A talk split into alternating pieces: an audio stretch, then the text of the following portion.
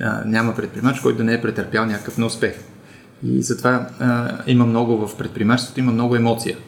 Много, понякога се чувстваш много тъжен, понякога се чувстваш много радостен, понякога те е страх, друг път а, не си казваш, леле, какво ще стане с всички. Всички ще ми се подиграват, няма да имам никакви пари. А пак друг път си казваш, леле, аз съм велик. Да. А, така че е много странно преживяване. Не, не, не е лесно.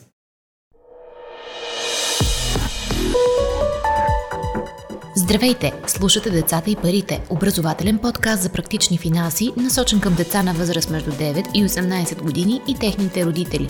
Децата и парите е съвместен проект на Капитал и Junior Achievement България, който се реализира с подкрепата на MasterCard. Здравейте, вие сте Децата и парите, а аз съм Зорница Стоилова. В миналия епизод започнахме разговора за предприемачеството и неговата движеща сила иновациите. Днес ще се гмурнем още по-надълбоко в това как се прави собствен бизнес. Откъде започваш, как намираш пари, как продуктът ти стига до хората. А въпросите днес ще задава 12-годишния Самуил Димитров, който е ученик в Британика Парк Скул в София. А специалният ни гост е Любомир Ноков, който е управител и съдружник в Био България, компания, която произвежда биопродуктите от марката Хармоник. Самуил, здравей, как си? Здравейте, добре съм. Днешния ден е малко по-горещ, отколкото очаквах, но все пак е добре. Супер. А Самуил, ти би ли искал да се занимаваш с собствен бизнес някой ден? Да, бих искал да се занимавам. Като порасна бих искал да се занимавам с космически технологии, като произвеждане на ракети, сателити, марсоходи и такива подобни, които да изследват космоса и да пренасят хора до определени места в него. Това звучи супер готино. А знаеш ли какво трябва да направиш, за да стигнеш до там? Да, предполагам, че първо трябва да имам определен бюджет, за да мога да купувам неща на старо, които са по-ефтини и да ги правя по-нови, като използвам части от различни други машини. Ти си човек с план. Като технологична компания, ориентирана към бъдещето, MasterCard вярва, че дигиталното утре принадлежи на младите хора. Децата и младежите трябва и могат да участват пълноценно в света. Затова MasterCard разработва иновативни и сигурни платежни продукти със своите партньори банките. Те адресират различни детски и младежки нужди и изисквания на родителите. MasterCard е лидер в детските и младежки карти в България. Здравейте отново! Днес говорим за това как се започва и управлява собствен бизнес. Специалният ни гост Любомир Мноков започва да произвежда биокисело мляко преди 14 години, като идеята му в началото не е да прави бизнес, а да дава на семейството си истинска храна. Днес неговата компания Био България, която произвежда продуктите под марката Хармоника, произвежда над 100 различни изделия в различни категории. Сладка, мармалади, лютеница, консервирани зеленчуци, сиропи, тахани, яйца, ядки, олио, солети, вафли, шоколад и какво ли още не. И всички те са биосертифицирани и типични за нашия регион и местната култура в храненето. Любо, здравей, добре дошъл, много ми е приятно, Здрасти. че се съгласи. Мерси за поканата. И на мен е много интересно и приятно. Супер, ами тогава давам думата на Самуил да пита каквото му е интересно за това как се прави кисело мляко или бизнес. Искаш ли малко шоколад? А, сега не, благодаря. Искам да ви попитам какво означава да си предприемач и това определена професия ли е или е просто нещо като хоби? Ами нещо между професия и призвание, според мен.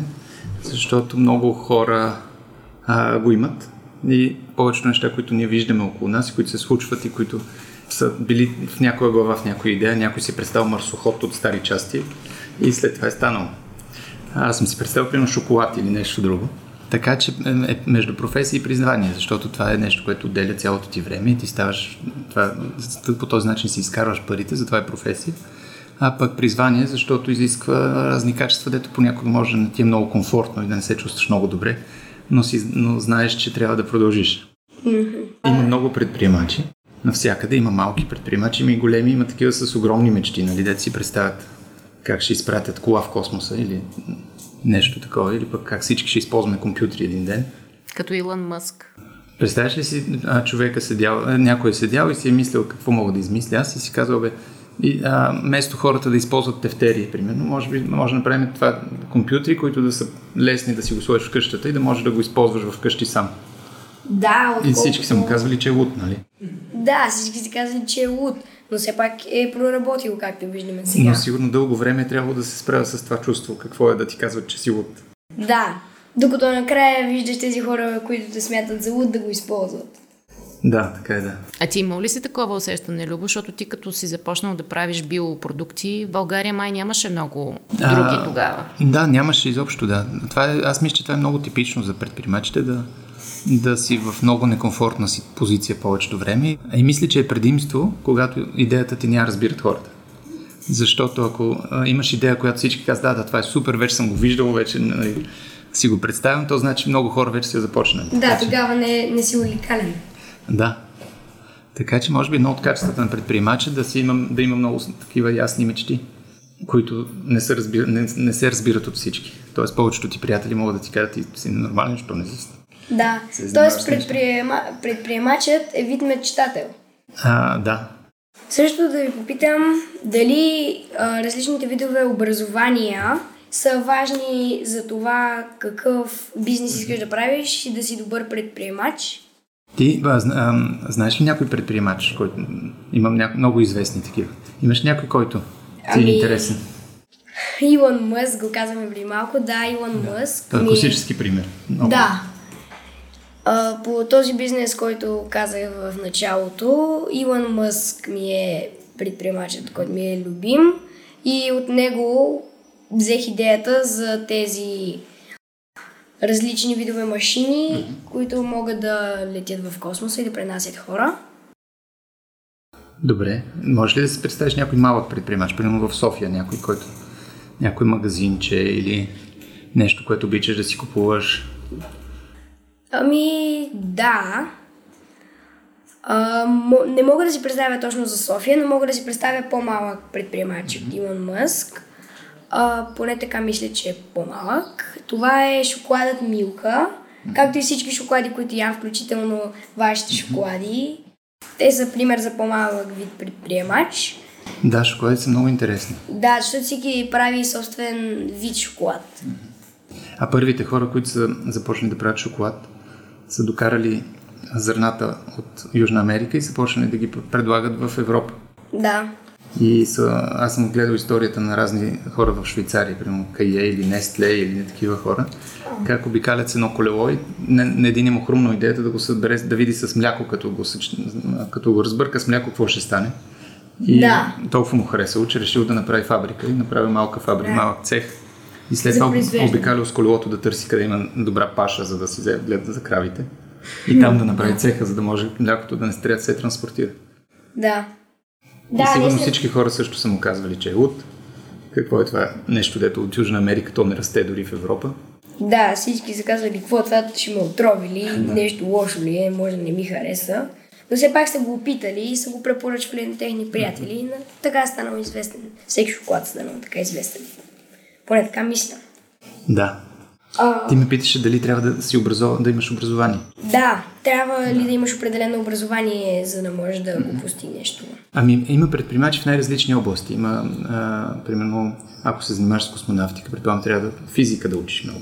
Да. Математика и такива науки. Нали, ако се занимаваш с, ако искаш да направиш вестник, е съвсем различно. Там трябва да можеш да пишеш. Ако искаш да направиш подкаст и твоя продукт е подкаст, трябва да можеш да говориш така хубаво и гладко. Да. И да задаваш интересни въпроси. Да, така че образованието много зависи наистина от а, това, което, каква ти е мечтата, нали? Общо взето, а, а, колкото по-рано откриеш някаква страст и някаква мечта, към която искаш се стремиш, толкова по-лесно ще се ориентираш, ще знаеш какво искаш да учиш, в кое, в кое училище, в кое университет, какви книги да четеш и тогава ще стане много по-интересно. Да. Самото образование ще стане интересно, няма да си скучни уроците. Мисля, че това е важно, когато си имаш някаква така мечта, имаш план и планът ти е вклю... нали, ти искаш да знаеш всичко за това нещо, което ще правиш. А, ако правиш подкаст, ще искаш да слушаш всички други подкасти, да знаеш как се правят, да знаеш какви микрофони се използват, какви компютъри, как се записва, всичко това. И тогава образованието ти става нещо интересно и то става нещо естествено, което и в училище, извън училище, в университета, навсякъде. То в момента информацията можеш да я получиш по много различни начини. Uh-huh, да. А, но е супер, ако училището ти помага в тая посока, нали? ако подкрепят страста ти.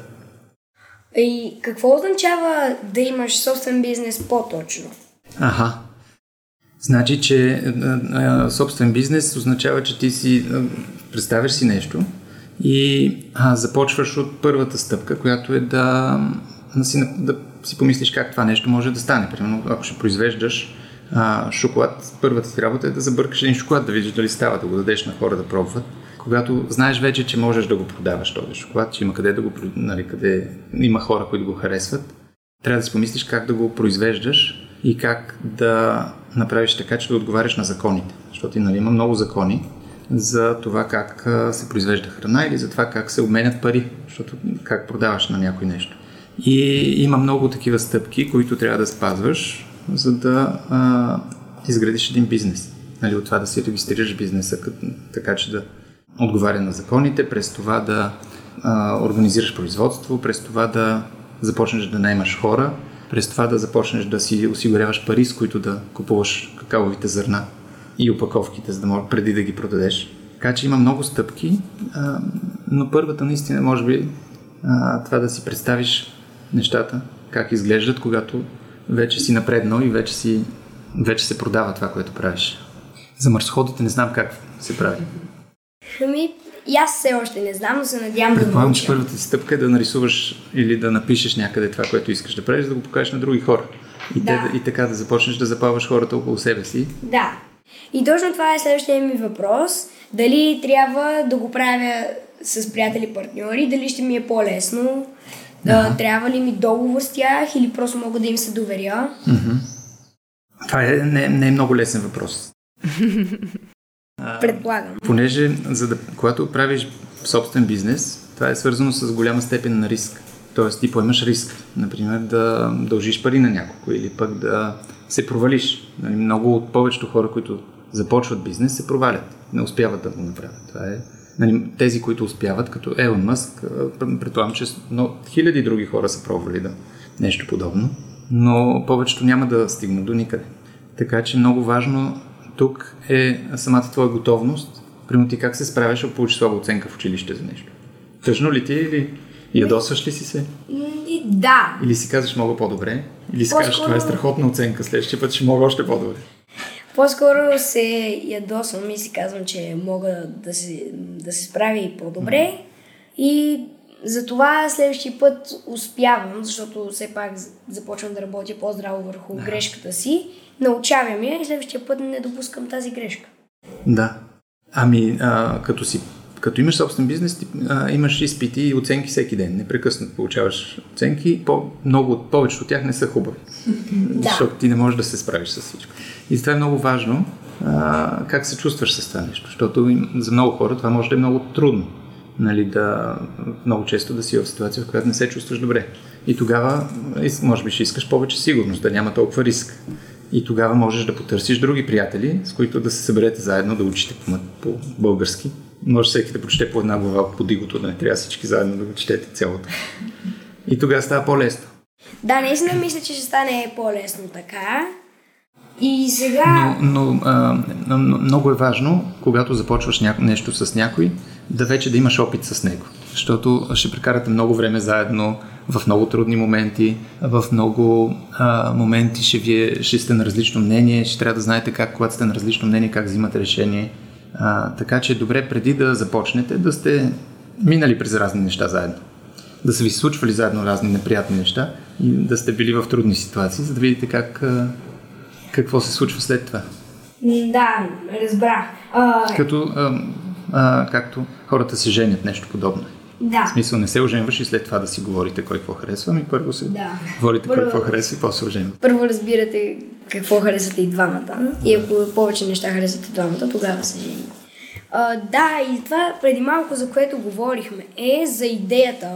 Да. Вашата идея за биопродукти, моята идея за космически машини.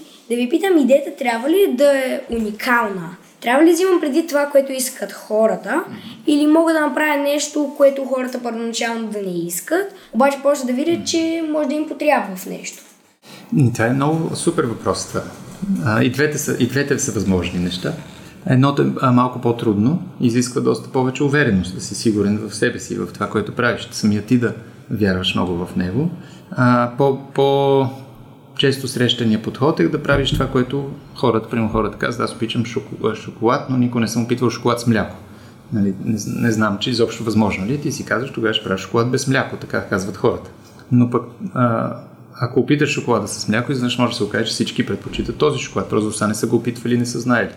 Да, всъщност тук има голям риск, понеже, понеже а, някои хора може да го харесат, други хора може да не го харесат. Да.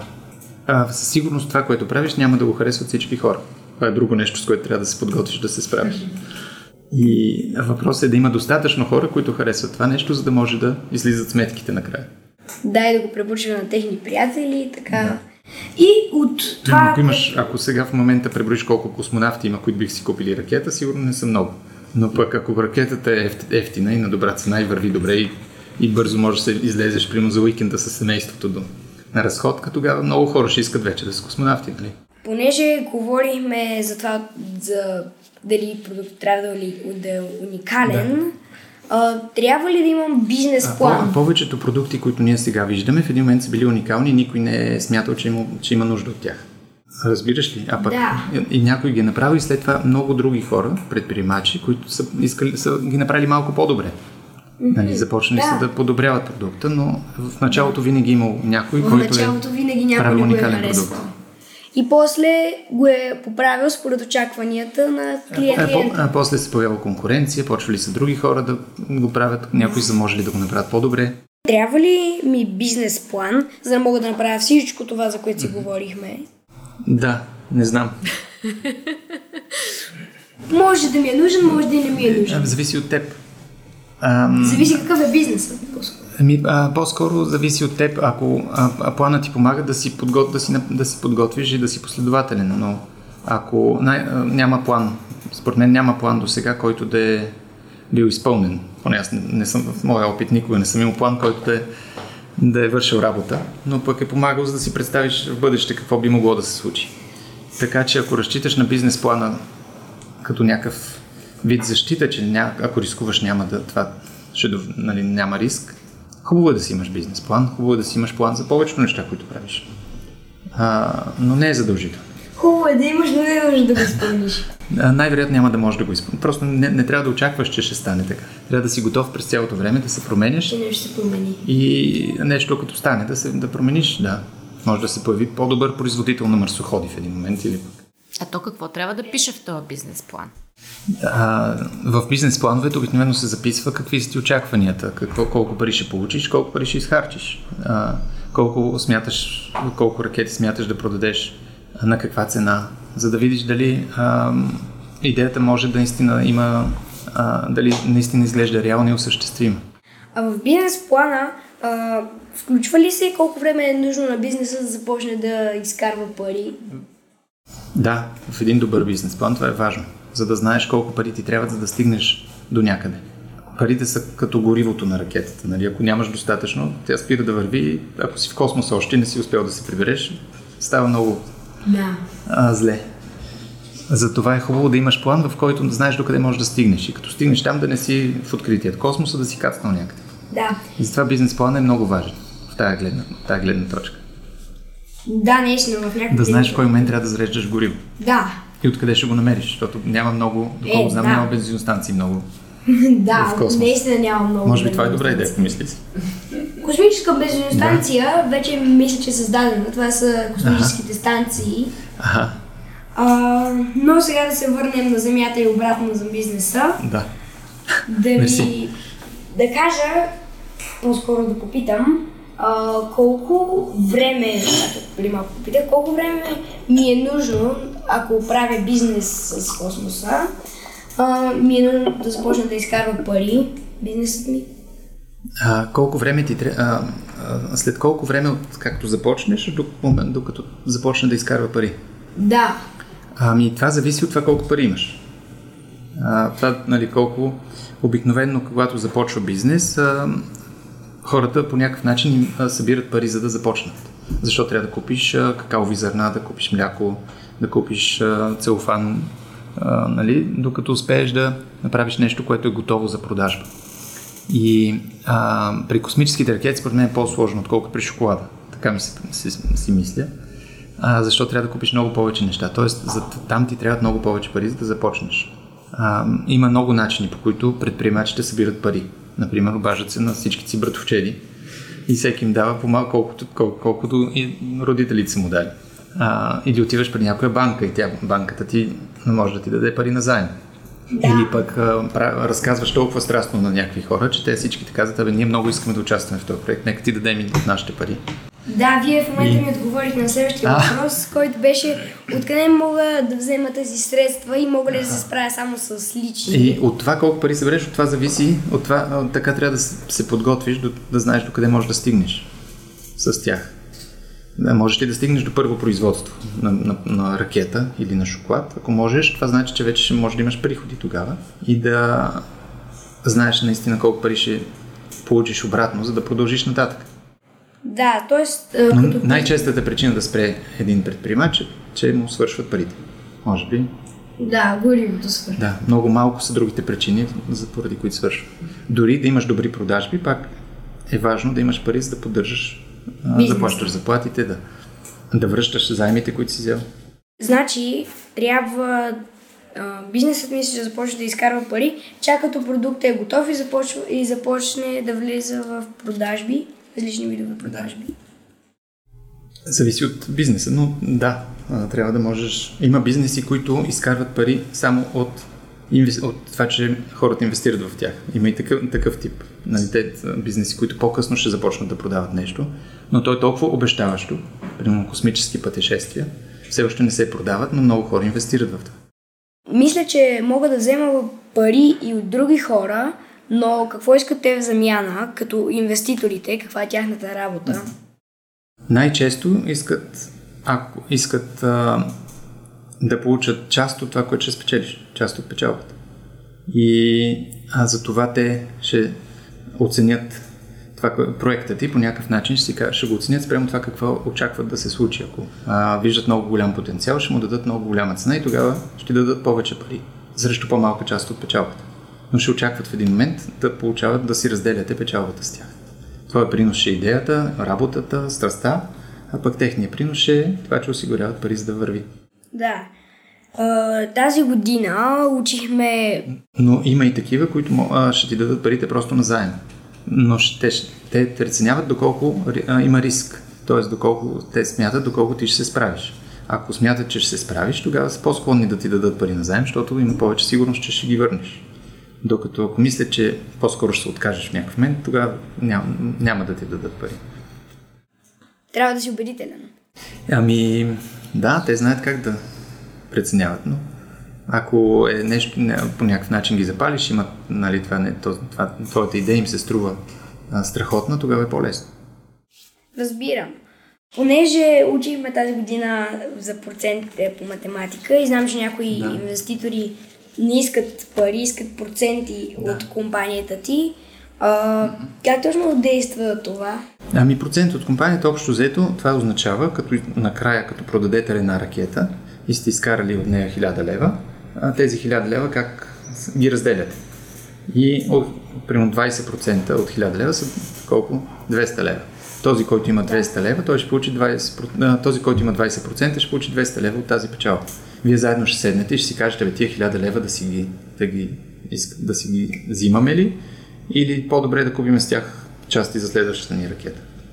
А, така че заедно решавате и тези пари, които решите да си разпределите, вече а, гледате кой, а, нали, какви проценти сте договорени. Но това какви, кой какви проценти има, зависи наистина от това кой каква част от печалбата иска да взима. Разбира. Ако има печалба. Ако няма печалба, никой нищо не взима. Е, да и тогава трябва да вземеш, вземаш пари от приятели, от роднини, за да им върнеш пари. Еми, може би те няма вече да са много склонни да ти дават. Да, сигурно. А, както преди малко споменахме... Но тогава можеш да продадеш твой процент на някой друг, който е по-запален за твоята идея. Примерно ти си загубил вече ентусиазъм и си казваш, аз моят процент ще го продам на някой, който пък вярва в това нещо и, или пък знае нещо, което може да помогне на бизнеса да тръгне и тогава и тогава пак получаваш пари. Да. Разбираш ли? Да, разбирам. Или влизаме в детайли, може би, които... А, не, не. Това също е важно. Ага. Защото ти можеш да използваш тези пари да започнеш някакъв друг бизнес с друга твоя нова идея. Да, през това време си видял нещо, примерно космически бензиностанции, никой не се е сетил за тях и ти решаваш да се откажеш от ракетите и да почнеш бензиностанциите и тогава Да. електростанции, по-добре ги наричаме. По-скоро да попитам, значи като тези хора е, дават на, на, на, на човека пари а, и той ги загуби, той загуби бизнеса си, може да го продаде на друг човек. Да, но, но трябва, но ако, ако е стан, но ако е станало така, че никой не иска да го купи, най-вероятно няма да може да го продаде на никой. Тоест трябва да има нещо, което все още хората да вярват в него, че има бъдеще, за да е възможно това. Иначе не е възможно. Иначе това се а, нарича фалит, бизнеса фалира и трябва да започне човека да се справя с това нещо и да, а, и да продължи с нещо друго. Да, както преди малко споменахме за предаването на така нареченото предаване уста на уста, мисля, че това се нарича реклама. Да. Един вид реклама. И нужна ли ми е каквато и да е реклама и трябва ли да плащам за нея? А, без, без, а, без а, да се знае за това, което правиш, няма кой да си го купи. Въпросът е как хората да разберат, че правиш а, хубав млечен шоколад. Нали? А, много лесно е да отидеш и да го раздадеш на някои души, те да го опитат, да го харесат и да кажат, добре, аз почвам да си купувам. Освен това ще кажа на всички си приятели за него. А, това е от уста на уста. Нали? Така стигаш от 10 човека до 100 човека. Безплатна реклама. Да. Не е безплатна, дал си по един шоколад безплатно. Е, да, че вече обаче те не казват тази на приятелите си. Да. Там вече получаваш горе-долу безплатно. И, и така стигаш до 100 човека. Но ако искаш да стигнеш до 1000 или до 1 милион или до още повече, а, трябва това същото нещо да го умножиш. А, тоест или да раздадеш 1000 шоколада, и да, нам- или да имаш страшно много приятели и на всички да им раздадеш по един шоколад, и те, обаче те да също да са с много приятели. Или а, трябва да мислиш за други начини за реклама. А, например, да, изм... да разкажеш така за това, което правиш, че а, тези приятели на приятели да почнат да разказват пък нататък и това нещо да се разчуе.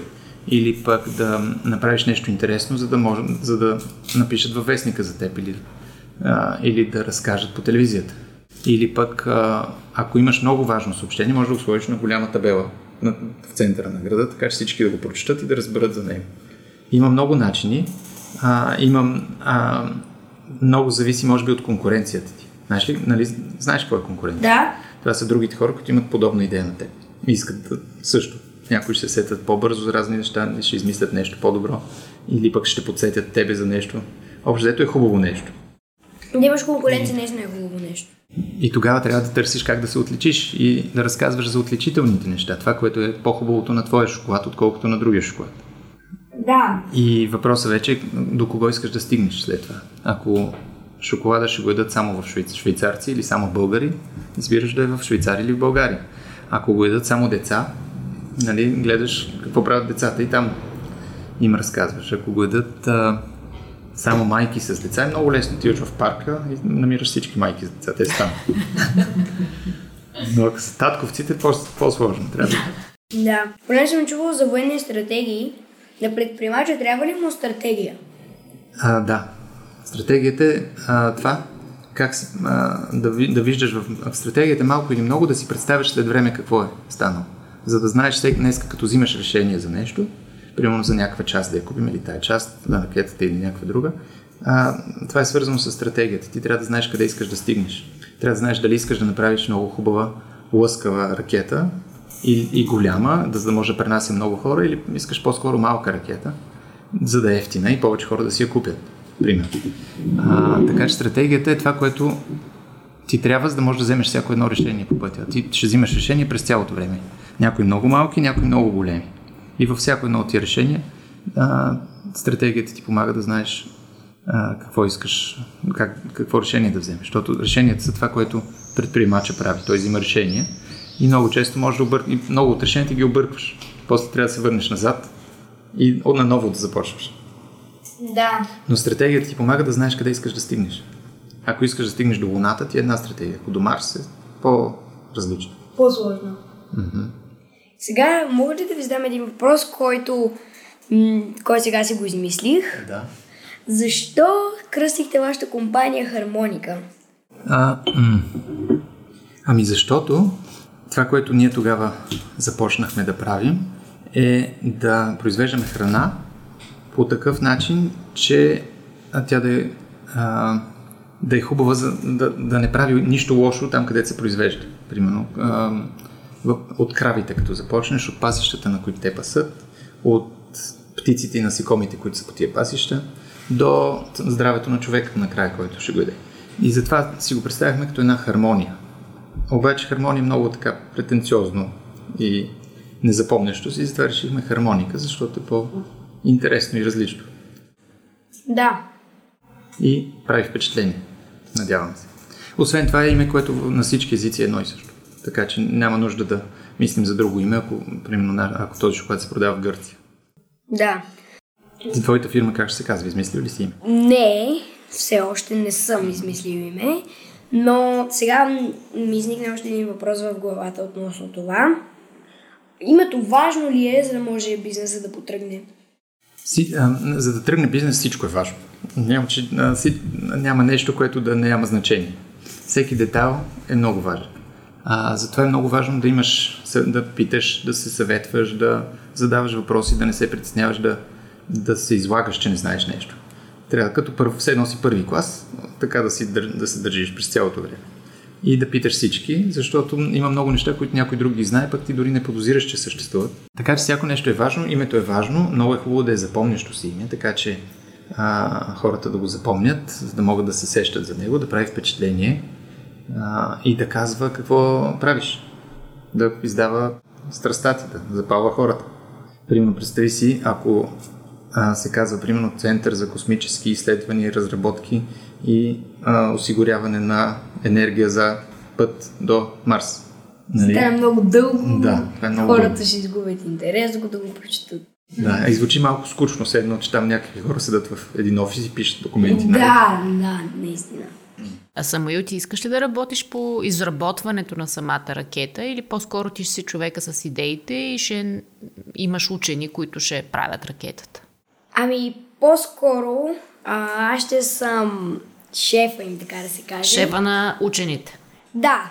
А, аз ще им казвам какво искам да бъде Как да изглежда ракетата? Да. Как да се движи, какъв да е дизайна на вратите, а, какъв цвят да е и такива неща.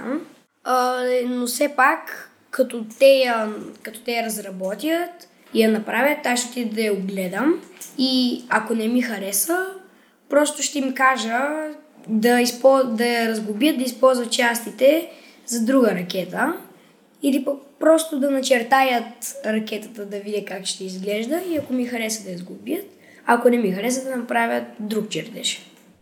А Любо, ти трябва ли да знаеш всеки детайл в това как се прави мляко, за да можеш да произвеждаш кисело мляко? Колкото повече знаеш, толкова по-добре. Защото това много помага. Но понякога пък това ти пречи. Понякога. Ами понякога трябва да си наивен. Защото ако знаеш, си, ако знаеш нещо колко е трудно, примерно, или колко време отнема, или колко е рисковано, може би никой няма да се захванеш. Ако... Затова е много важно хем да си наивен, хем да си... А, хем да се опитваш да разбереш всичко. Тоест любопитство, но и... Така че много от предприемачите, които са се захванали с нещо, те са не са познавали много добре областта, в която се започват. И затова е, ам, мен тази част от детското предприемачество много ми харесва. Нали? Тоест, ти имаш един такъв а, хем любопитство, хем тази наивност, която е ключова, защото а, повечето професионалисти и експерти не стават предприемачи. Да, да, има го това. Да, защото те знаят всички трудности по пътя. А можеш ли да ни обясниш какво означава нещо да е бил? И каква е разликата с това, което не е бил? Нещо да е било е сравнително просто. Това е земеделски метод. Това е начинът по който фермерите и а, земеделците обработват земята. Като а, в биометодите това е, това е може би отговор на, а, друго, на индустриалното земеделие, което се нарича, в което използва много а, такива синтетични изкуствени препарати, за да подобрява а, плодородието. А пък а, биоземеделието използва природните дадености и а, прави така нещата, че а, да предпазва биоразнообразието, т.е. живота на, в екосистемата, в която е фермата и да а, по някакъв начин да цялата система да е здрава и плодородието да се запази за по-дълго време. Тоест шоколада, който Самуил яде сега, ам, растението, което е дало какаото, не е пръскано с химикали или пестициди или други гадости. В този случай да. Mm. Там грижата за растението е такава, че то да може да дава много дълго време. По, по няко, някои години ще дава по-малко, други повече, но не се използват синтетични и химични неща, които примерно да превърнат района, в който се произвежда това какао, в а, пустиня. Да. Изясни ли ти се малко какво трябва, какви сте следващите стъпки? Да. Какво вече, ще направиш? Вече съм малко по-сигурен как да действам с моя бизнес. Първо ще, ще предложа моя бизнес на някои хора, които да инвестират в него, инвеститори. Mm-hmm. После ще наема работници и чак тогава вече ще започна да конструирам машините. И ако бизнесът ми започна да пропада, ще го продам на някой човек на висока цена, така че да имам пари да започна друг бизнес. Mm-hmm. Тук в последната част на плана малко ме, ме притесняваш. Ако бизнесът ми продава, ако започне да продава, най-вероятно няма да можеш да го продадеш на друг. Да. Така че трябва да си готов за, този, за неуспех. И нали, това се случва на всички предприемачи. Няма предприемач, който да не е претърпял някакъв неуспех. И затова а, има много в предприемачеството, има много емоция много, понякога се чувстваш много тъжен, понякога се чувстваш много радостен, понякога те е страх, друг път а, не си казваш, леле, какво ще стане с всички. Всички ще ми се подиграват, няма да имам никакви пари. А пък друг път си казваш, леле, аз съм велик. Да. А, така че е много странно преживяване. Не, не, не е лесно. Ема пък звучи много вълнуващо. В някои моменти да. Добре, много ви благодаря на двамата за този хубав, полезен а, и много забавен за мен разговор. А, беше ми приятно да ви слушам. Децата и парите е съвместен проект на Капитал и Junior Achievement България, който се реализира с подкрепата на MasterCard – ако този епизод ви хареса и искате да слушате новите епизоди веднага, щом излязат, абонирайте се за децата и парите в Apple Podcasts, Google Podcasts или Spotify. Обратна връзка за децата и парите можете да ни изпращате на podcasts.capital.bg или в познатите ви профили на Капитал в Facebook и Twitter. Музиката, която чувате в този подкаст е написана от композитора Петър Дундаков специално за Капитал. Аз съм Зорница Стоилова, а епизодът монтира Тихомир Колев.